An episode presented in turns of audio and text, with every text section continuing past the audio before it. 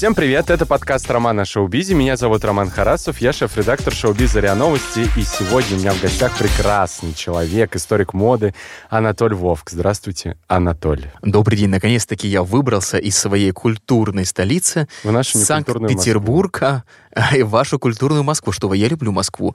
Только глупый человек может не любить Москву. И в наше время продолжать вот это противостояние столиц, потому что в этих двух городах каждый может найти все, что ему понравится, от еды до моды. Но сегодня мы говорим не о столицах, и хотя нас слушают 89 регионов России, мы можем говорить, что мы хоть во Владивостоке. Но сегодня мы поговорим о нашем шоу-бизнесе и конкретно о стиле и моде на нашей эстраде.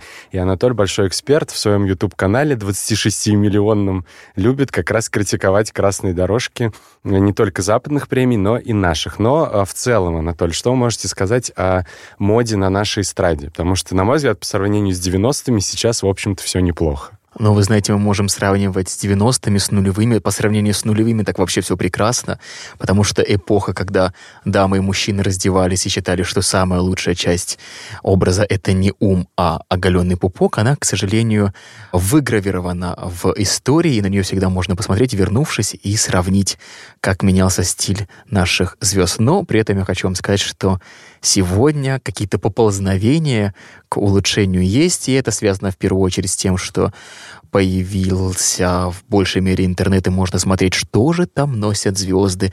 А некоторые звезды и не звезды нашего шоу-биза, как вы говорите, очень уж любят смотреть на Запад, а не просто смотреть, так еще и заимствовать, не побоюсь этого слова, образы. Да заимствовать это Спасибо, что нашли, спасибо, что нашли нужные слова. Вот в подводке, кстати, к подкасту как раз написано, что воруют чужие образы. В общем-то... Заимствуют. Вы знаете, они не могут их своровать, потому что не все хотят тратить деньги на оригинальные вещи, поэтому они просто слизывают фасоны, цвет и дополняют все это дешевой аксессуаризацией, дешевая бижутерия, которая смотрится, к сожалению, хуже, чем на сороке. Но никто не понимает, потому что, как говорила моя тетушка, которая много лет проработала в цирке Никулина, чем фиговей, тем хиповей. Понимаете, вот, видимо, этим они руководствуются, когда выбирают свои, ну, максимально странные образы. Ну, э, теперь по персонале мы, наша цель никого не засудить, а просто проанализировать, конечно. Не знаю, там, какие цели у Анатолия, но у меня, по крайней мере, такие. А кого вы можете выделить в качестве положительного примера среди звезд нашей эстрады, кто всегда стилен, всегда вкусно выглядит? Ой, какое слово ужасное, вкусно. Мы что, их есть собираемся? Ну... А кто-то вполне-таки может. Таки да, это все-таки шоу-бизнес, не забывайте про это. Многие, в принципе, туда так и приходят. Но в любом случае, конечно же, я бы хотел бы сказать не только о шоу-бизнесе, но вообще об известных людях нашей страны. Если говорить о мужчинах, то, конечно же, это Рогов. Александр Рогов, я думаю, что это человек, который прекрасно знает, что такое стилизация, и прекрасно одевается, и выглядит просто потрясающий, безупречный, я хочу вам сказать. Он выглядит, простите, чтобы сразу уточнять, он выглядит в тренде или в собственный какой-то стиль, где вот он максимально себя уже... Конечно, нашел? Рогов модный. Рогов модные, потому что модных у нас в стране очень мало, ну максимально их мало. Если говорить о стильных, ну, наверное, Полина Гагарина, потому что она одевается... Ее одевал Чепурин, Терехов, у нее хорошие стилисты, которые продумывают ее образ, ее краснодорожные наряды весьма интересные, у нее очень много известных марок. Некоторые бренды делают специально для нее. Полина Гагарина любит также бренд Dior и неоднократно появлялась в этом бренде. Почему говорю? Потому что недавно делал анализ гардероба Полины Гагарина на своем YouTube и как раз-таки показал, что сколько стоит. Очень хорошо, кстати, она одевается, ей идет бренд Dior. Мне нравится, как самобытна елка, потому что елка стильная. Да? Не забывайте, что стиль — это не обязательно худосочные дамы. Например, Ева Польна тоже стильная. У нее свой стиль, он сформировался давным-давно. Это, конечно же, огромно, огромная феноменальная коллекция шляп, которую Ева Польна демонстрирует, и мне очень жаль, что никто до сих пор не смог э, проанализировать шляпный гардероб Евы Польны, потому что эти творения, хочется знать имена, кто создает это, кто эти шляпники, кто Наверное, эти шляпницы. стоит Еву позвать э, на интервью, чтобы поговорить не столько о ее творчестве, сколько о ее шляпах. Я... Конечно, понимаете? Спросите, скажите, Анатолий Вовк хочет узнать у вас Ева... Все ваши шляпы. Откуда, откуда дровишки? Вот из каких шляпных мастерских? Ну, я думаю, что мы можем выделить еще нескольких, но... Среди мужчин звезд вы назвали только Рогова, а если говорить о певцах, кто, по вашему мнению, также... Хорошо одевается в классике Сергей Лазарев. Он хорошо одевает и своих детей, не вычурно, это очень важно. Не нужно прививать детям дурной вкус детства, такое тоже практикуется. Мне нравится, как выглядит э, Билан, Билан хорошо одевается. Ну, тут, наверное, нужно сказать, что Билан просто стильный, и он все-таки не модный, он работает, э, наверное, над улучшением того, что уже было создано, и все-таки влияние нулевых до сих пор прослеживается, как и влияние десятых. Ну, так бывает, потому что человек находит комфортный образ, что было, например, советскими исполнительницами, например, Эдита Станиславовна Пьеха, которая выбрала себе образ балахона, розочки и прочих аксессуаров, которые она носила и носит с удовольствием. То же самое было с Людмилой Зыкиной, у нее был узнаваемый образ, образ Валентины Толкуновой с ниткой жемчуга в волосах, да, это все было очень узнаваемо. Поэтому узнаваемость — это какой-то, знаете ли, своего рода путь э, к стабильности. Собственно, сейчас назвали советских звезд, кто заложил, говоря современным языком, тренды.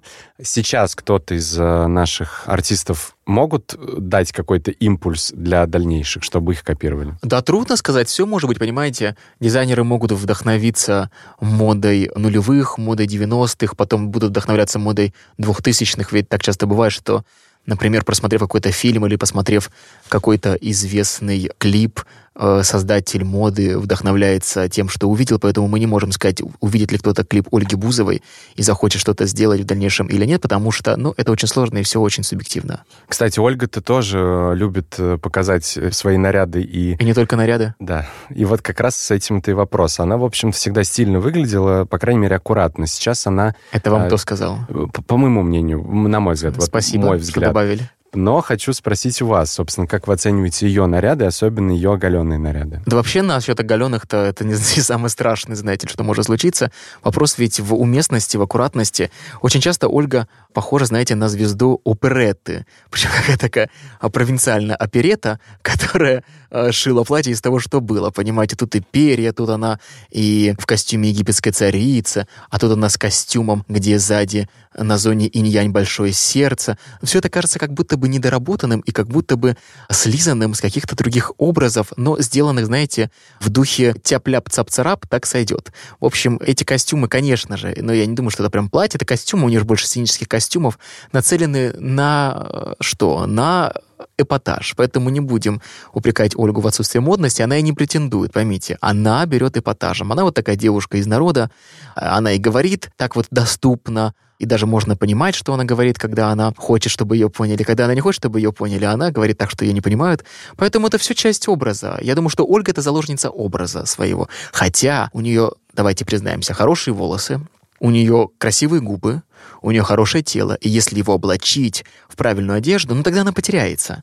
Тогда она будет одной из множества наштампованных на этом конвейере звезд, понимаете? Вот, например, как Агузарова, да, вот создала себе образ а сначала с косой, а потом уже женщина, которая прилетела с Марса 328, привет, земляне, и все, понимаете, мы по-другому ее ни с чем не ассоциируем. И сегодня ей как-то нужно продолжать поддерживать образ, поэтому она осовременивает его, но при этом по-прежнему остается эдакой. Вот как раз э, и хотелось мне спросить, э, все-таки образы сценические, и даже на красных дорожках они играют свою роль чтобы вы разъяснили, насколько уместно для сцены все, что могут себе позволить и Бузова, и Филипп Киркоров, и насколько это уместно в повседневной жизни, потому что некоторые звезды ходят так и в жизни. А это кто так ходит? Фи Филипп Бедросович. Ну, не надо сравнивать. Филипп Бедросович так в жизни не ходит. Филипп Бедросович очень любит марки, я могу вам сказать, какие. А он любит Louis Vuitton, он любит Balmain, он любит Dolce Gabbana, он любит Philipp Plein а.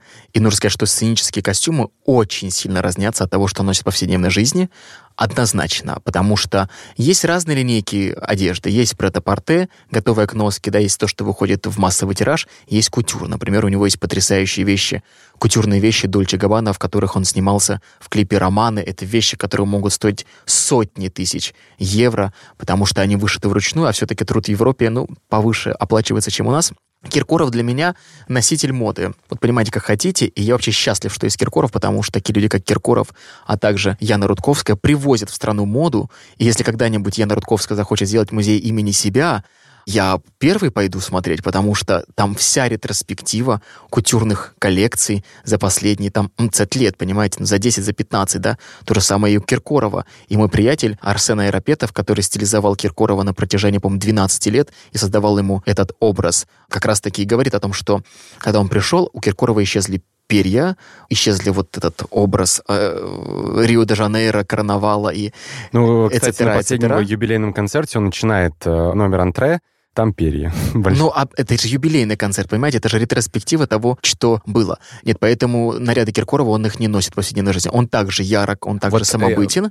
но это разные вещи, понимаете? Если... Вот хотелось бы как раз разъяснить. Он э, яркий всегда, да, ну, На сцене он более яркий. Нет, понятно, что если он приходит э, на какие-то мероприятия, где нужен tie, у него черно-белый костюм. Это да. понятно. Ну, вот в целом. Или черно-красный. Да.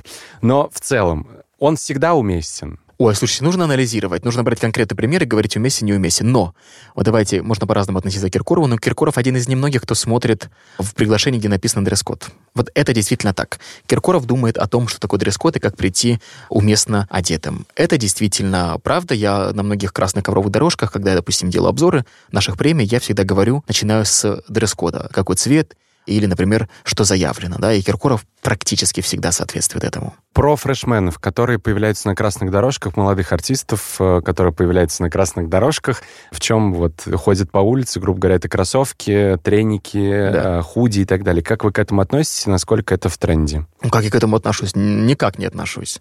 То есть это плохо? Да это никак не, не отношусь, а. индифферентно. А. а дело не в моде. Понимаете, красная дорожка — это не парад модных нарядов, это парад уместности, да. И если бы наши звезды звезды все-таки посмотрели на российские бренды, я был бы гораздо счастлив в оценке их образа, потому что я уже на протяжении не одного года, лет пять, наверное, твержу, что у нас огромное количество а, есть хороших дизайнеров, даже дизайнеров аксессуаров. Очки, ну, которые правда. я сегодня ношу, они сделаны во Владимире. И они делают огромное разнообразие оправ, понимаете? То же самое касается и обуви, то же самое касается и красивых платьев. Например, крестьевская строчка, которая возрождает ушедшее ремесло. Или, например, другие известные бренды, которые используют вышивку. Татьяна Парфенова, Стас Лопаткин из Петербурга, Татьяна Котегова делают потрясающие платья. Почему за ними приезжают из Лондона, чтобы их увезти, а наши звезды смотрят как бы оторвать какое-нибудь заморское платье или ну, заморское, или заморское худи с вышивкой из пяти букв бренда, который будет стоить 70-80 тысяч, а красиво расшитые, допустим, худи из Петербурга, которые будут стоить чуть дешевле, не хотят купить и поддержать отечественного производителя. Понимаете? И они бы более уместно смотрелись, чем в образах американских, афроамериканских рэперов, которым по факту это идет, эти цепи, этот оверсайз, да, эти яркие оттенки. А тут это выглядит как, вот знаете ли, ну вот эм, желание соответствовать недостижимому. Некоторые считают, что вестиментарное подражание, то есть одежное копирование чего-то образа приведет автоматически к обретению статуса человека, который впервые это надел. Но это не так, да, все-таки встречают по одежке, а провожают это по уму. И когда человек, который пытается сделать из себя голливудскую звезду, открывает рот или начинает хоть как-то пытаться соответствовать этому, то сразу видно, подходит человек к этому образу или же лучше было бы даже не начинать. Кто из звезд, собственно, не соответствует умом и одежкой? Ну, про ум я вообще не берусь. Это, пожалуйста... Ну, в целом, я имею в виду, когда они пытаются какой-то образ создать на красной дорожке, и он принципиально отличается от того, какие они есть, хотя, по крайней мере, в интервью. Есть ли у нас такие, кто кого Ой, никогда даже об этом не думал, никогда об этом не а думал. Подумайте, Анатолий. Это интересно, конечно. Но вот в Лувре хранится очень интересный портрет, портрет Скавронской, который был написан Элизабетой Вишелибрен. Она была женой российского дипломата, и говорили, что она была очаровательная, такая блондинка красивая. Но как только открывала рот, вся вот эта магия пропадала, понимаете? И ей муж говорил, дорогая моя, выйди, поприветствуй гостей и молчи. Лучше молчи, потому что мы с тобой представляем страну. Так часто бывает, да. Ну, я, честно говоря, не думал. И потом, вы знаете, у меня столько дел, мне нужно столько почитать, столько рассказать, столько лекций. Ну, а, И я не успеваю следить за интервью наших звезд. А ваш коллега, известный, собирает костюмы, в том числе, например, Людмила Гурченко. Насколько я знаю, вы не коллекционируете чужие вещи. Я коллекционирую свои. Но, тем не менее, а, чисто теоретически, да, мы можем собрать и гардеробы Пугачевой, и Пьехи, и Гурченко, чтобы показать, как они выглядели, как они создавали свои образы в период дефицита. Сейчас кто-то из а, российских звезд может э, через 10 лет создать свой музей из одежды, или все-таки все теряется? Басков, Киркоров, Рудковская, Полина Гагарина, я думаю. А не забывайте, что многие звезды сегодня очень хитро поступают и хитро. Они же берут одежду э, ради отметки в социальных сетях. И отдают ее. И отдают, да. Поэтому неважно, какой размер, главное, что дали. И вот она вкатилась в новом платье, которое не подшито, не посажено по фигуре, его не подогнали, и оно выглядит просто отвратительно. Но потом она их отметила, и все радостно похлопали в ладоши. Платье отправилось обратно на рейл в бутик или обратно вернулась в магазин ткани у Тани, и все счастливы, понимаете? Поэтому нужно смотреть на тех звезд, которые действительно в состоянии себе купить вещи. И, собственно, обратим внимание на наш любимый Запад. Э, что происходит там э, сейчас? И каких мировых звезд э, копируют молодые западные исполнители? Вы тоже это анализируете? То есть, понятно, у нас есть Лайза Минелли, Мерлин Монро. Образы. Были. Были, да простите. Но, тем не менее, у нас есть Лайза Минелли, есть Лолита, и можем мы найти некоторые параллели и э, сходства. Да. Но, тем не менее, на Западе до сих пор ли копируют Мерлин Монро? Ой, слушайте, я даже про Лолиту не думал. Ну, слушайте, Мерлин Монро была хороша, Мерлин была хороша для своего периода. Сексуальные символы меняются, понимаете? Ну, конечно, многие сегодня копируют Бьонсе. Многие, особенно а, на Западе и в нашей стране тоже ее образы. Кто а, в нашей стране, кстати? Не буду я об этом говорить. Меня для Нет. чего позвали? Я потом все-таки О, хочу жить долго и счастливо, понимаете? Мы позвали вас, чтобы вы остались в Москве навсегда. Да, но в каком виде? Сейчас вас будут ловить. Да, но нет. Ну, вы знаете, я хочу сказать, что некоторые звезды нашей страны с удовольствием на меня подписываются после обзоров про них и очень даже благодарны. Нет, ну что, неплохо же Бьонса скопировать, неплохо скопировать Билли Айлиш. Вокально же копируют их и берут. Слушайте, неплохо скопировать, когда есть, есть Чем копировать? И, да, и на что все это накладывается. Ну, я думаю, что был период, когда копировали Мадонну. Безумно количество раз Мадонну копировали. Ну, а потом, не забывайте, был период, когда копировали Селин Дион с ее выступлением, потому что вы знаете, что все-таки Селин Дион по уровню своих шоу, она просто одна из самых известных. А в свое время копировали Милен Фармер очень сильно. Но вы знаете, что Милен Фармер одевается у бельгийцев и одевается у Жан-Поля Готье, как, в принципе, и Мадонна. Поэтому не забывайте, да, что э, ну, образ влияет, образ дизайнера, как он видит звезду, очень сильно влияет на то, как ее воспринимают во всем мире. Но я все-таки хочу сказать, что, наверное, смотрят на вручение премий, это смотрят на Оскар, но вот отличие в Оскара от наших ковровых дорожек заключается в том, что платья выбираются заранее, а не так, как я однажды делал обзор. Э, на Оскаре выбираются Конечно. Заранее. Но вы представляете, вот был скандал с Мэрил Стрип, когда она отказалась надевать платье Шанель, которое стоило там 100 тысяч долларов, да, и там вопрос был чуть ли не до выплаты неустоек, потому что, ну, это рекламный контракт. Так вот, я делал недавно обзор, и одна дама-стилист, она сказала, ну, а что вы хотите? Мне позвонили за три часа и сказали, собери звезду. Угу. Даже если вам так сказали, никогда не стоит об этом говорить. Что такое? Трехчасовой марафон в поисках платья. Такая, вот я смогла, что выбрала, то выбрала. Ну как так можно говорить? Наоборот, нужно сказать, мы готовились. Мы два месяца готовились, выбирали платье и ходили целых ноль раз на примерку. И все это придумка. И вообще, я, знаете, за что? Вот я понимаю, что у нас уже время заканчивается. Я все-таки хочу сказать следующее. Если каждый в нашей стране будет покупать дизайнеров нашей, а необъятной родины, как делаю я, у меня даже в гардеробе есть вещи винтажные 90-х годов Славы Зайцева. Я нахожу эти его камзолы, кафтаны, которые я покупаю. Правда, не всегда ношу, но они у меня есть в моем архиве то тогда у дизайнеров будет возможность творить. И все-таки наш человек, да, наши дизайнеры, не стоит говорить, что они плохие. Нет, вы не представляете, какой востребованностью они пользуются, когда уезжают на Запад в качестве стилистов, например, Лота Волкова, да, или, например, вспомните грузина Демну Гвасаля, человека постсоветского... Креативный директор Барнисягина. Да, постсоветского пространства. Ну и таких действительно много.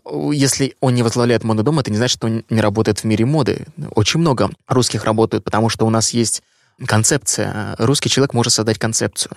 Но помимо концепции нужна реализация. Для реализации нужно что? нужны деньги. Поэтому нужно посмотреть, какие в вашем городе есть известные или неизвестные дизайнеры, купить у них что-нибудь, что вам понравится. Так вот, если наши звезды будут покупать все-таки, покупать, а не брать в аренду за отметку, хватит уже пользоваться этим. Это уже неприлично. Они берут такие огромные деньги за концерты. Пойдите купите билет на концерт какой-нибудь новомодной звезды. Это... Здесь я буду защищать звезд. Они не все деньги, не всю выручку забирают себе. Часть Ой, слушайте, ну они ну, точно не бедствующие. Ну, не подождите, да. они не живут на 100 тысяч рублей в месяц и на 20 Кстати не живут. Говоря, в среднем, например, если одеваться в российский бренд, вот выход в свет, что называется, на красную дорожку либо на мероприятие, в среднем сколько может обойтись? Любому человеку. Ну, я думаю, что, наверное, от 10 и выше. Это может быть... Тысяч рублей. Да. То есть можно, в общем-то, да, вот сейчас, если я пойду на красную дорожку, ну, условный там 10-20 Не надевайте платье, Роман. Хорошо, я не надену платье. Спасибо.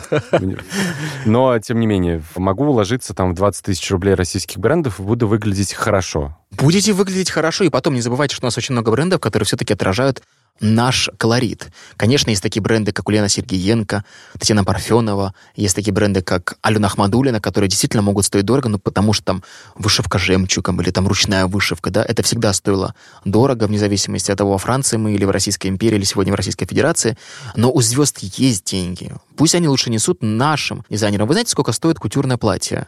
Вот чтобы купить кутюрное платье во Франции – Сколько нужно потратить денег? Ну, несколько сотен тысяч евро, судя по всему. Ну, это прям когда совсем по максимуму. Прям когда совсем... Ну, несколько десятков тысяч Luxury, да. Конечно, да. И потом те же самые платья, например, костюмы Шанель, это несколько сотен тысяч рублей, да. Хотя можно купить и в России.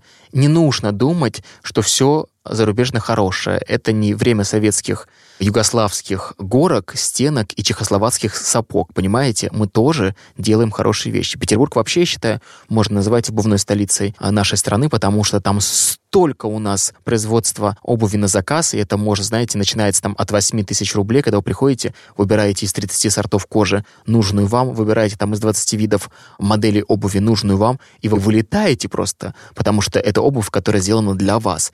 И пойдите в магазин, да, и вы увидите, что те же самые кроссовки Balenciaga могут стоить 80-90 тысяч. Это не значит, что мы все должны перестать носить иностранные бренды. Нет. Но когда вы приходите, например, на какую-то русскую премию, ну, сделайте такой вот реверанс в сторону российских дизайнеров. Конечно, наши звезды очень любят носить ювелирные изделия, которые им дают, чтобы выгулять российской группы но все-таки можно что-то себе купить. Да, или, или сшить, понимаете, это тоже не стоит дорого. А, но в России есть небольшая проблема, мы не производим изящные ткани, у нас только грубая ткань. И как вам кажется, такой экспресс-вопрос, а, в ближайшее время наши текстильные фабрики решат эту проблему? В ближайшее время что вы подразумеваете, 10, 20, 50 ну, лет? 5 лет. 5 лет нет это невозможно. Нужны же специалисты и нужно оборудование. Но если это будет возведено в ранг государственной важности, чтобы мы создавали свои ткани, то я был бы очень рад, если восстановят те производства, которые были в Иваново и в других городах. Потому что, когда вы приезжаете в Иваново, в музей Ситца, вы просто удивляетесь, какие ткани мы делали. Я, например, да, писал это... диссертацию по французским тканям 19 века, начала 19 века. И я, когда приехал, я был просто поражен, потому что там такого уровня были ткани, просто феноменальные ткани. И смотрите, что сегодня, конечно, небо и земля. Хотелось бы, чтобы молодые специалисты, которые заканчивают профильные вузы, все-таки имели возможность работать, а для этого нужны инвесторы. Я уверен, потому что, ну, когда-то мы же смогли в конце 19 века наладить производство хороших тканей, да, не таких, может быть, тонких, как шли на платье Ворта, Бризака или Надежды Петровны Ламановой, которая, кстати, в Москве жила, и памятную доску, которую открыли на ее доме недавно абсолютно. Но все равно мы можем сделать. Но тут, понимаете, главное желание, скажем так, всей страны, чтобы все родили за это. Анатоль э, приехал к нам в Москву на лекцию в Третьяковку. Он периодически приезжает и ездит по России с лекциями, но где вас можно почитать и посмотреть для тех, кто не часто разъезжает по стране, как вы? Ну ничего, ждите, я к вам скоро приеду в любом виде. А, на самом деле я есть на Ютубе, я рассказываю о моде, плюс я есть во ВКонтакте, и мы запустили во ВКонтакте уникальный проект, который называется «100 ювелирных шедевров». Представляете, я рассказываю там об украшениях российской семьи, рассказываю о ювелирах, показываю самые известные ювелирные украшения 19, 20, 21 веков, у меня есть телеграм-канал, который называется «Историк мод». Не моды, а мода. И там каждый день я делаю подборки потрясающих вещей. В общем, это все для того, чтобы насладиться красивыми вещами, потому что без красоты жить невозможно. Как ни крути, эстетика занимает немалое место в нашей жизни. И в завершение хочу вам напомнить мой совет. Думайте о местных локальных дизайнерах. Поддерживайте их, пожалуйста, как можете, потому что если не вы, не придет никто, какой дядя или тетя из-за рубежа, и не будет их поддерживать. А если придет, то заберет их навсегда и увезет их за бугор, и там будет их раскручивать. Сказал Анатолий в красном шарфе, к слову говоря. Спасибо большое, Анатолий, за интервью. А, будем Кстати, ждать... шарф из Москвы девушка связала в Москве. Вот, в, в российском бренде. Большое спасибо, Анатолий. Будьте счастливы, любите друг друга и носите отечественные бренды. До встречи на сайте Риару.